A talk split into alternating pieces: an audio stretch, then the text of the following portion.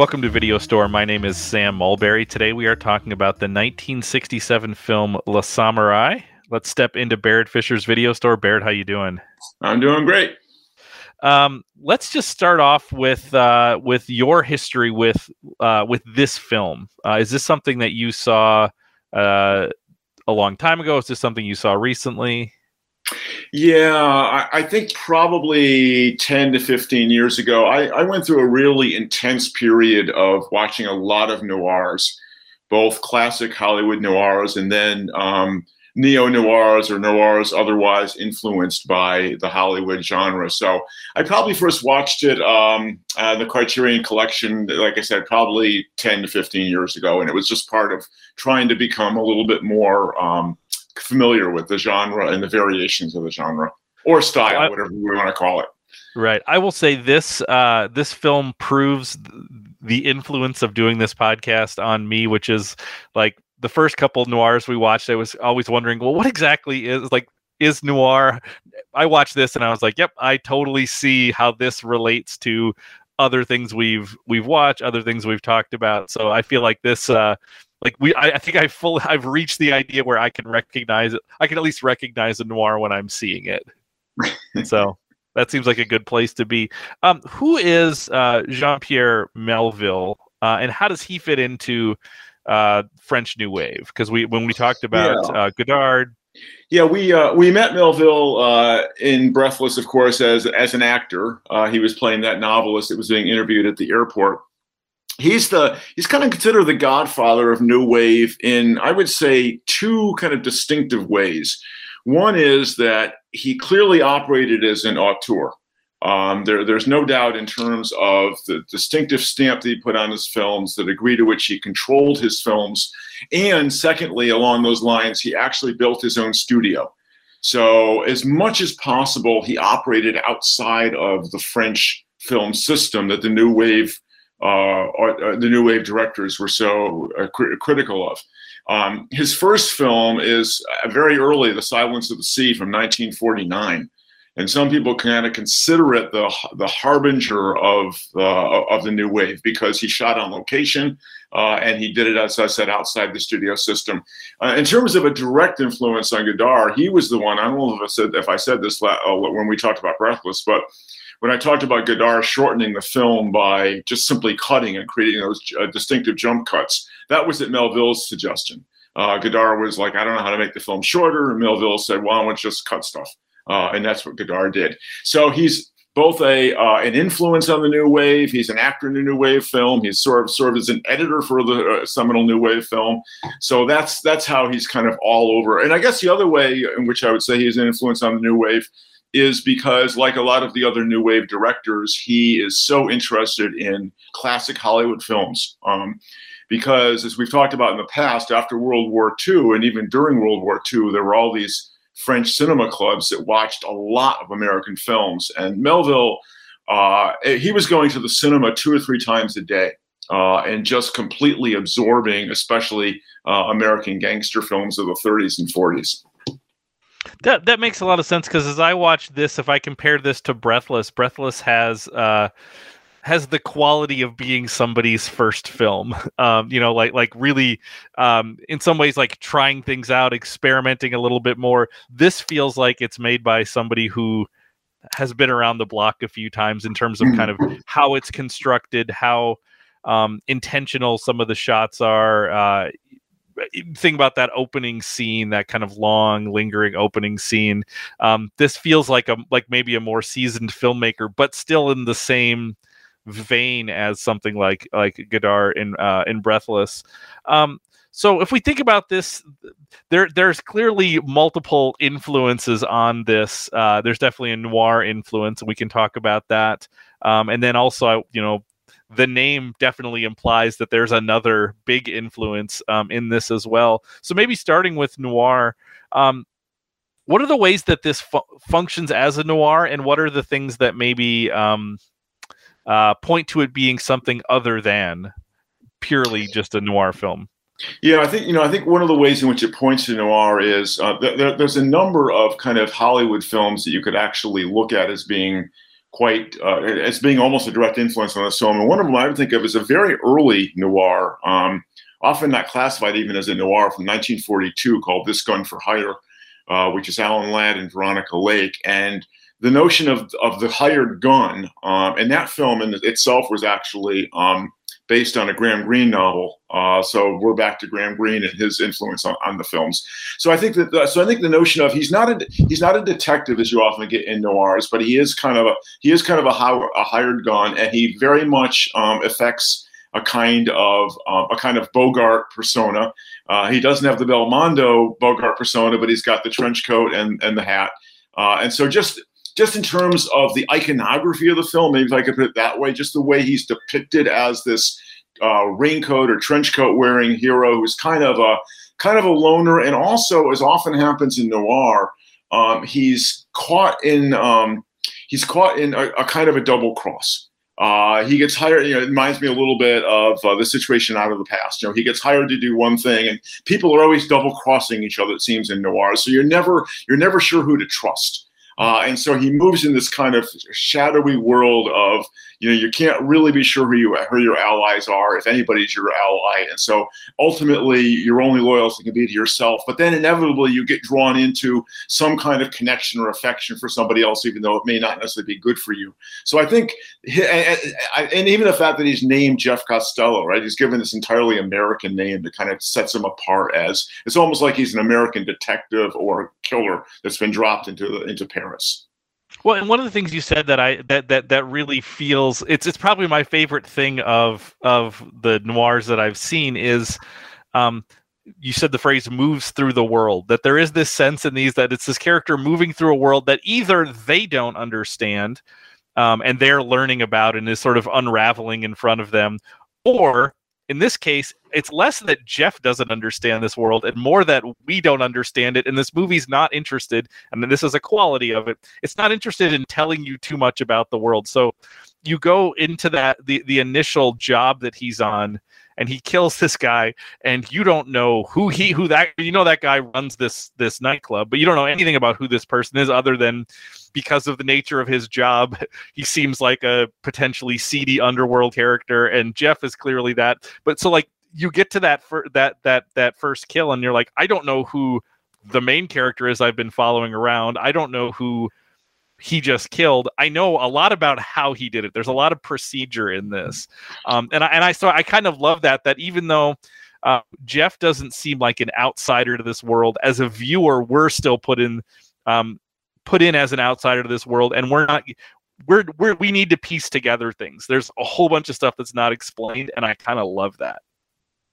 Well, you know, and, and of course, Jeff doesn't know the guy he kills either.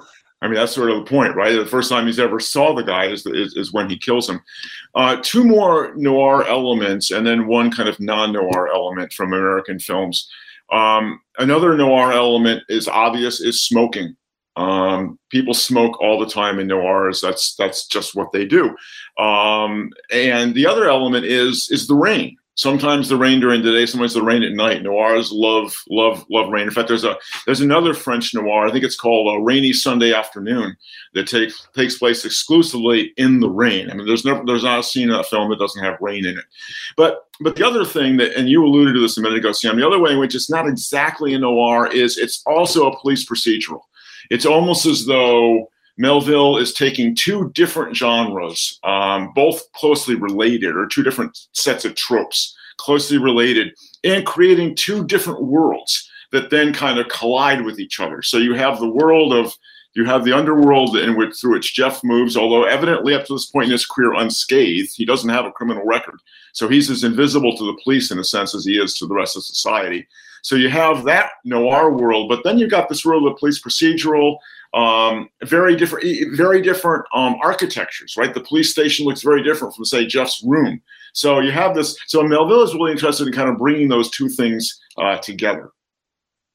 Absolutely. Um, and the other big influence on this movie, um, again, and the title points to this, I presume, is Japanese, samurai movies. I mean, that this is you know because I'd I'd heard of this movie before, and I remember seeing it on a list. I don't know. Is this, is this on the Sight and Sound list? I think it is.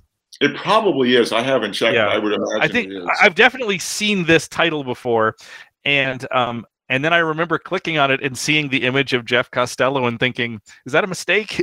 The movie's called The Samurai, and it's and I'm seeing this guy with a trench coat and hat, and it and then um so clearly, and then even the um the kind of opening quote on the screen here, which is uh, something uh, uh, something Melville created. It's not an actual yeah. quote from a um, uh, from a text, but the, the quote says, There is no solitude greater than the samurai's, unless perhaps it is that of a tiger in the jungle.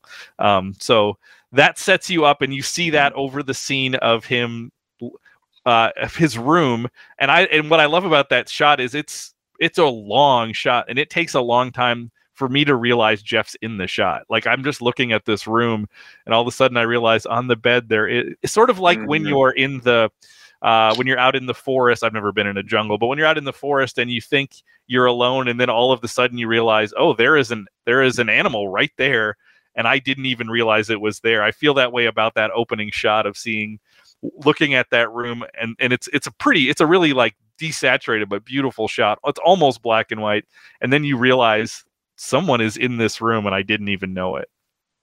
Yeah, I, am glad you said that about the desaturation. Uh, he really is filming um, a black and white film in color or a color film in, in black and white. It's really interesting choice. Um, you know, one of the things that's interesting about about the samurai as a title and as a kind of um, a kind of pseudo samurai ethic. When um, when Melville went to offer the film to Delon, and Delon was a pretty big star at that time. He he'd made a big splash in the early 60s in France. He'd gone to Hollywood to try to become a big American star. And for some reason, Americans never quite went for him. So he'd come back to France, but he was still pretty big. And um, Melville went to his house to offer him the script of La Samurai. And so he stood there, he sat there and he read it to Delon. After about seven or eight minutes, Delon stopped him and said, You've been reading for a while now, and I haven't had a line um, and Melville thought that was going to be the rejection, but instead Delon uh, beckoned him into his bedroom. And it turns out that Delon's bedroom was was decorated in a Japanese style, and he in fact had a samurai sword hanging over the head of the bed. Uh, so he knew it. He knew at that point that that was that was the film he was going to make.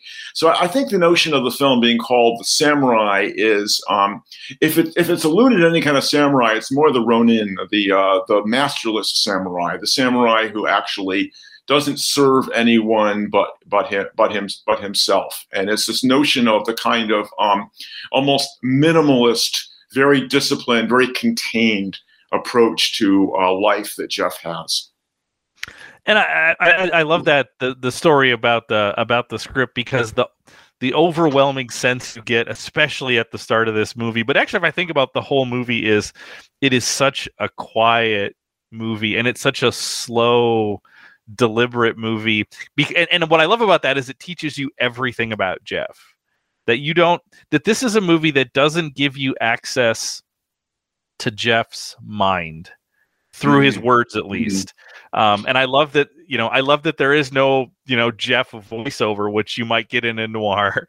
Like you get no, you get no narration in this. Instead, it is all watching him. And and and you know, at first you'll watch him do something and it's like, I'm not sure what he's doing. And then slowly you realize what he's doing. Even the way he builds the alibi, you know, over the course of the first 15 or 20 minutes of the movie um, you're pay- I mean, you start to realize like, oh, he wants to be noticed now. He doesn't want to be mm-hmm. noticed now. I loved the um when he steals the first car, which made me think of Breathless because in in Breathless he steals the car so easily, and in this it's so deliberate, and he just pulls out this ring of a hundred keys and very slowly just tries each key until one works. Um, and and and just and even his movements, like he's he's there are there are moments, and maybe this is also Tiger like. There are moments when he sort mm-hmm. of pounces into action, but very often he is just very deliberate and very slowly like going through what he needs to do to uh, to reach what he's trying to accomplish you know in that moment and i love the way you see all that play out and then you when you get to the police station you see all of the things that he did and how that creates this perfect like not only alibi but double alibi um, by knowing who's going to be where when um, and nobody ever says anything about it you just i mean, this is this is maybe the ultimate show don't tell. Like it's just I'm going to show you this stuff, and it's going to all make sense. But you need to kind of trust the film that that this is where this is headed. Yeah, the, the, the control is so note, noteworthy. Uh, one of one of the one of the critics that I saw talking about the film said, um, I, I, can't." He says, "I can't use any other word except coolness." It's like he he's cool in both senses of the word. He's always under control. Even when he's nervous, you can tell that he's he's a man who can complete. He appears to be able to completely contain his emotions. I mean, even the moment towards the end when uh, he's in his uh, his room and the guy uh, sticks the gun through the glass, right? And even then, he startles a little bit, but he never he never loses control. And I think that's what's really, um, I guess that's what's compelling about him. I mean, you know, we know as we do with Michel in in, in Breathless that he's a bad guy, um, but but he's a guy that we I don't know I kind of like being with him. I, I like I like the way that he carries himself, and I like the way that he doesn't get thrown by any by anything.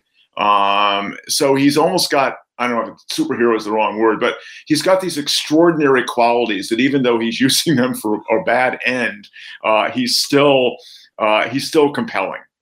Well, and you know why I think that's so effective, and and, and, and we can see it in the scene where the uh, the other hitman or whatever comes to, comes to get him, and there's the break of the window. Is this movie is does such a great job of building tension in moments because it's quiet. You're kind of waiting for like the the the noose to tighten. You're waiting for things to happen, and then when you get something like him breaking through that window with the gun, I'm more startled than Jeff is. Jeff is mm. startled, but I'm more startled than Jeff. So I look to him to be like, well, he seems cool, so like I should I should somehow calm down too. Like he is he's our guide through this world, I think, in in that way. And and I that's one of the the the things that I think the the silence um of the movie helps to create is that tension as you're going through uh, each scene. So I think about like I loved the police station scene.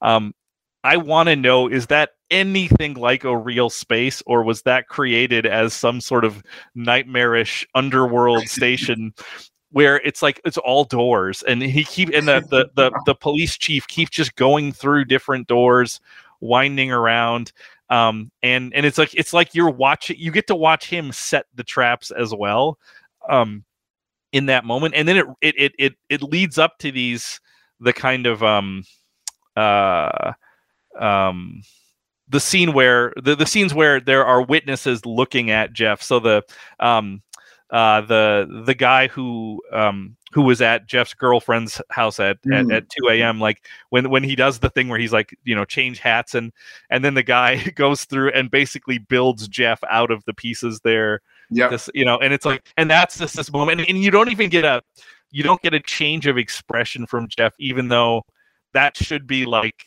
the greatest, you know, home run celebration of all time that he managed to create this situation where even though the police chief is doing all of these things, it's still points right back. Uh, still that, that that was that you know that sort of perfect part of the alibi. But then you get to the point where the piano player is there, and she is the one person who we know saw Jeff. Everybody mm-hmm. else, you could say, well, he was in the background and they noticed somebody walking, but like, but she saw him, saw him.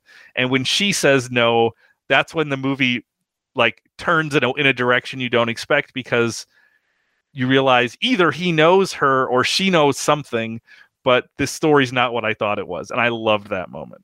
Yeah, it, it, it adds a, a, great layer of, of mystery. And uh, yeah, in terms of that French station, uh, I don't know about the physical layout of the French of the French police station, uh, Sam, but I have read or did, did hear somewhere that the, the the practice of the lineup is much more American than French. So that may be one another one of the ways in which Melville is kind of tying into to American cinema and American culture. But the, the, the other thing I want to say about about Jeff's demeanor or Jeff's approach to life is another influence on this film, which we talked a little bit about in uh, when we talked about Breathless. And that is, I think that the I think the shadow of um, French existentialism uh, lies o- over the film. And I think that it's it's very difficult. You know, earlier I was saying, you know, praising Jeff for being so cool, calm, and collected, but I think there's a short there's a short distance from that to kind of acting out of a kind of despair. um, or a kind of surrender to the meaninglessness of existence. Um, and I think, you know, I, I, as we think about the arc that that character takes, why he ends up where he ends up, um, it's an act of self. Um, well, I mean, it's classically suicide by cop. Um, but but but it's a it's a deliberate act of self-sacrifice, um, and it's hard to know. And I don't think you can. I don't think you actually can distinguish whether it's because he cares for the piano player for some reason, which is another way I thought another direction that plot thread could have taken, or whether he is just tired of of his life. And if you really have detached yourself from your life, I, I mean, one of my favorite scenes, if you were going to ask, one of my favorite scenes is when he encounters the other hitman and he's got the gun to his head. And he says, I don't talk to a man with a gun in his hand. He says, Is that a rule? No, it's a habit. I just, I just, I just love that. I just love that scene. The way he seems completely. But, but is that is that a man who's so brave he doesn't care, or is it a man who has kind of given up on life and doesn't really matter? I think again, you can read it either way. Yeah, absolutely. Um, one of the other things that seems like it's a uh, a metaphor of sorts in the movie that I wanted to ask you about is the bird in the cage in Jeff's apartment. Yeah. Um, uh, because that is that's the first sound you hear in the movie when you're when you get that that opening shot is you hear the bird in the cage and then the bird also is um i mean is the one of the things that tips jeff off to the fact that people have been in his apartment um because i love i actually love those two guys um i believe those are are those cops or are those i think those are yeah cops, they're cops right? they're cops yeah um, yeah. Eh, but just there also, it's you get to see these guys and like, oh, Jeff's not the only one who is this deliberate and this like careful about everything. They don't say a word. Even that guy's got the ring of keys as he's breaking into like it's like they're like other versions of him. So you realize Jeff is is this lone figure, but there are maybe other figures like this, you know, um, who are, you know, in in Paris as well, you know, working uh, working at at odds with him. So I loved I love that scene because it's as quiet and deliberate. Um, and there's even the thing where they hang the one the one listening device and he tests it and then he goes and gets the other. I just I just I love I love how slow everything is here. But then the the bird is the thing that tips Jeff off to that. So do you have thoughts on the bird? Yeah, and before the bird, I just want to say one thing. I, I, I what you pointed out about the cops coming along with their own ring of keys. Uh, it reminds me of one of the my favorite uh, quotes from Joseph Conrad in The Secret Agent, where he's talking about uh, the police versus uh, spies, uh, and the narrator calls them counters in the same game. Um, and it's really interesting. So when Jeff uses a ring of keys to steal a car, that's a crime. But when the police use a ring of keys to get into his apartment, that's that's order. That's order. Uh, okay, so yeah, I think the bird functions in three ways.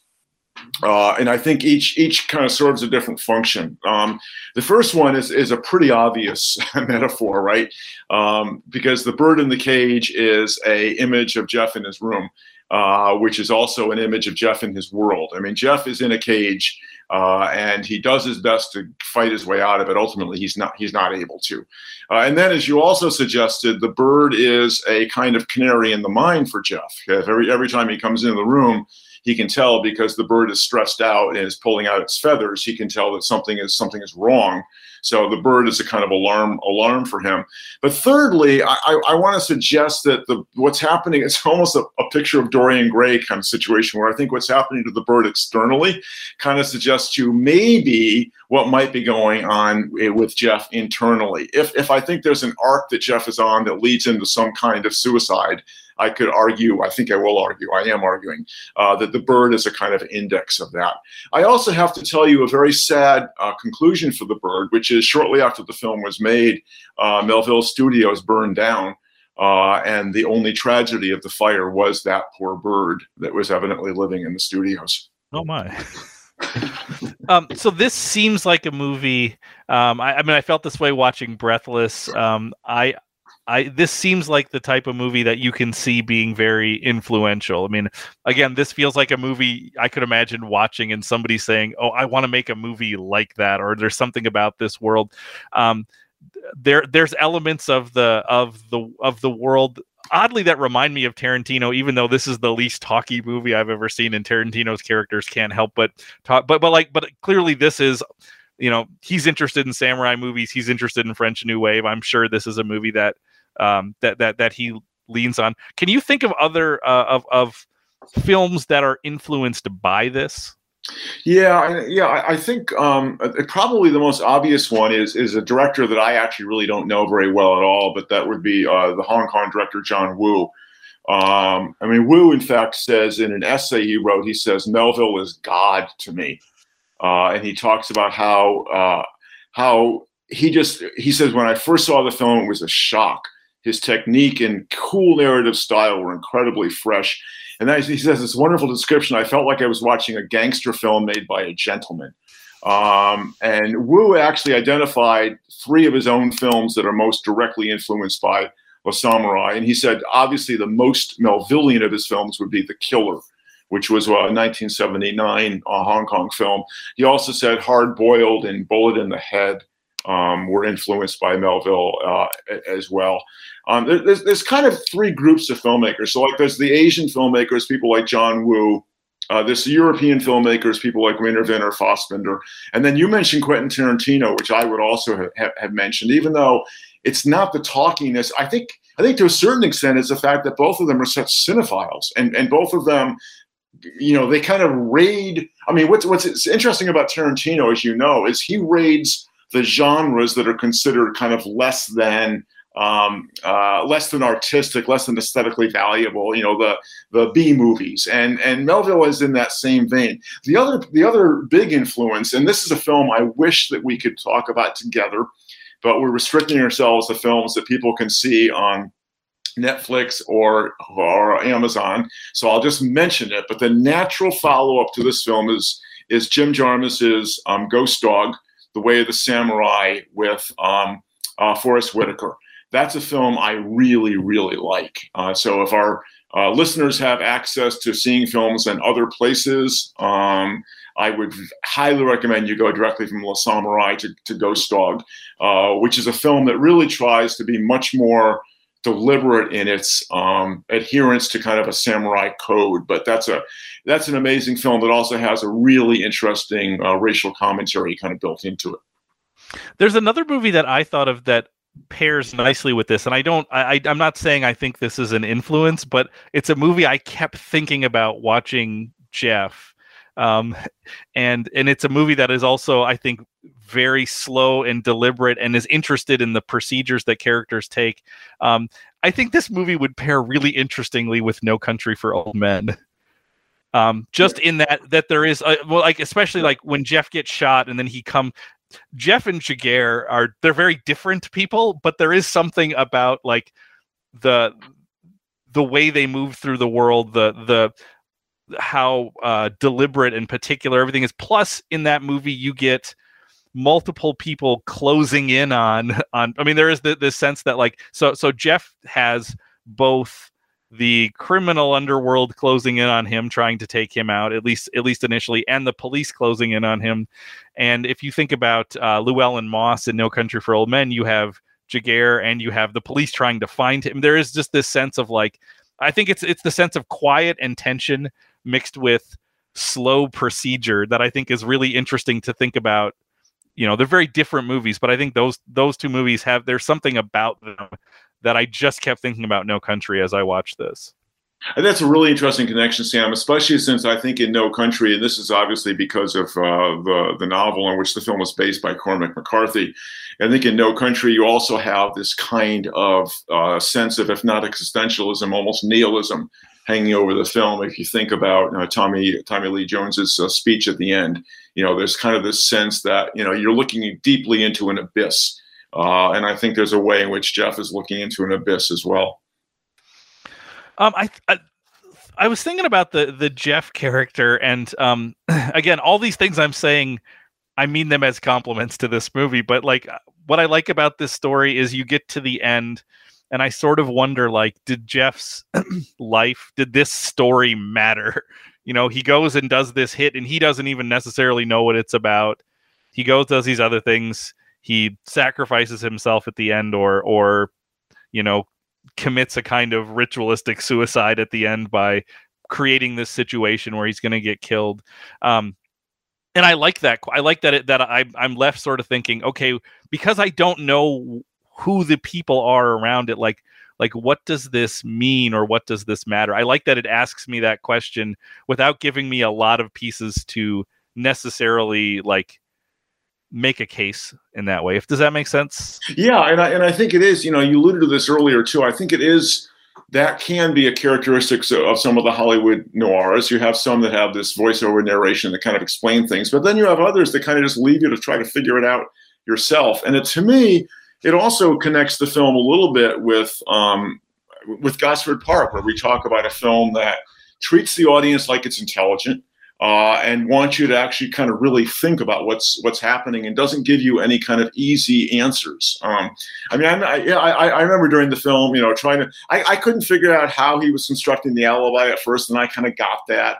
I couldn't get what the police chief was getting at with the with uh, with with scrambling the the hat and the, and the coat, and then I kind of got it. So I just love the way that, in a sense, what Melville does is he he kind of gives you a series of puzzles, and then puts some of it together, but then he's kind of expecting you to sort of figure out the other the other part of it. So I think that's one of the reasons why the film works so well. I think because it really engages. Uh, the audience. Of course, if you're not willing to be engaged, if you're not willing to do that work, you're probably going to find it kind of off-putting. I also think it's interesting that Jeff we're we were given indications that he clearly has some sense of relationship with other people. Mm-hmm. I mean, the the character of Jane we're led to believe that they're that they, they have some sort of relationship.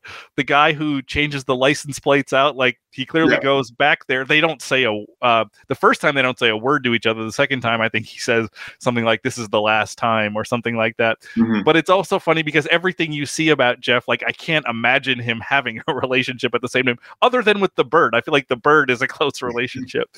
So so I I find that really interesting. Is that even that hints at we're seeing this aspect of him. You know, we're seeing mm. Jeff the professional killer, but I but it leaves me to wonder: is there another? Is there is there other pieces to him, or or is he? I mean, the the that opening quote talks about the solitude of you know of the samurai and like like is his life actually more solitude and those things that maybe read to us as relationships really aren't much of a relationship and I, I like again I say that as a positive. I like that I don't know. Well, you know, I, I, think um, I think Sam, a common a common kind of trope in the noirs is that um, the protagonist, you know, whether the protagonist is a detective or or an actual underworld figure, or in the case of I'm thinking about one of my favorite noirs, um, in a lonely place, where Humphrey Bogart is a screenwriter. Um, one of the reasons why these are guys who can't seem to sustain relationships is they actually carry around a, a, a certain amount of self-loathing. They actually don't like themselves or they don't respect themselves. And in some respects they think they're not actually worthy of somebody else's affection and I, I, and I wonder about, and I may be reading that into Jeff, but I wonder about that with Jeff because that does seem to be one of the kind of recurring elements in, in, in the genre. So the relationship he has with the girlfriend, who is actually his real life wife at the time, um, you know, I, I think there's a genuine affection, but it's kind of this cliche about you know you can't love others until you love yourself. I don't know if that's entirely true, but there certainly is a sense in which when you don't like yourself or you think that you are not a worthwhile human being, it is really hard to allow yourself to be committed to somebody else. And I think that's sort of the way uh, that's sort of the way Jeff uh, perhaps looks at himself in that relationship. So you talked a little bit about the ending. Do you have other thoughts or anything else you would say about that that ending? I really loved how I loved how that set up, and then they, um, and then when he pulls the the gun out and realizes that the the chambers are all empty. Because the last time we saw it, we see him do something that we he's done a couple times, which is to check the gun to make sure it's loaded before he goes in somewhere, and then we cut away. So we're assuming that's what he did there. When in reality, we realize well he did that to empty the gun um, before before he went in there, and even little things like he checks his hat, but he doesn't pick up the ticket. Yeah. Um, and and and and he it's just it's so different than the other time he goes into that that club where he has no care about being seen. He's you know like I I really love that leading, and then sort of I love trying to make sense out of that that ending and seeing just that that you know that the shot of the empty chambers um you know points to saying oh this is this is a different kind of thing that he's doing than what what i thought. Yeah no it, it's really wonderful the way melville sets that up for you. So as you said there's there's a series of actions or non-actions that kind of tell you that this is this is the end for jeff so beginning with that last bit of dialogue right this is the last time um, which then obviously has a very different resonance because jeff's going to be dead uh, and then before he checks the hat, which I agree is important, he turns the car off. Mm. Um, and previous when he did the hit previously, you might recall he left the car running. So the fact that he turns the car off, the fact that he checks the hat, the fact that he has no qualms about being seen, you know, this all tells us it's a very deliberate um, act that he's he's about to uh, commit. I like what you said earlier about it being an echo or, or a reflection of a samurai ritual suicide. And the other key thing I would say is that when he dies, um, uh, Melville shot that scene twice. Um, and the first time he shot it, he dies with a smile on his face. Uh, and then Melville didn't want didn't want that to be the case. One, one, one critic said because Delon had died with a smile on his face in another film, and Melville didn't want that to be the case in his film. So there's the auteur, right? But also, I, I think given the character, I don't think a smile makes sense. I, I, think that dying without a smile is the right thing.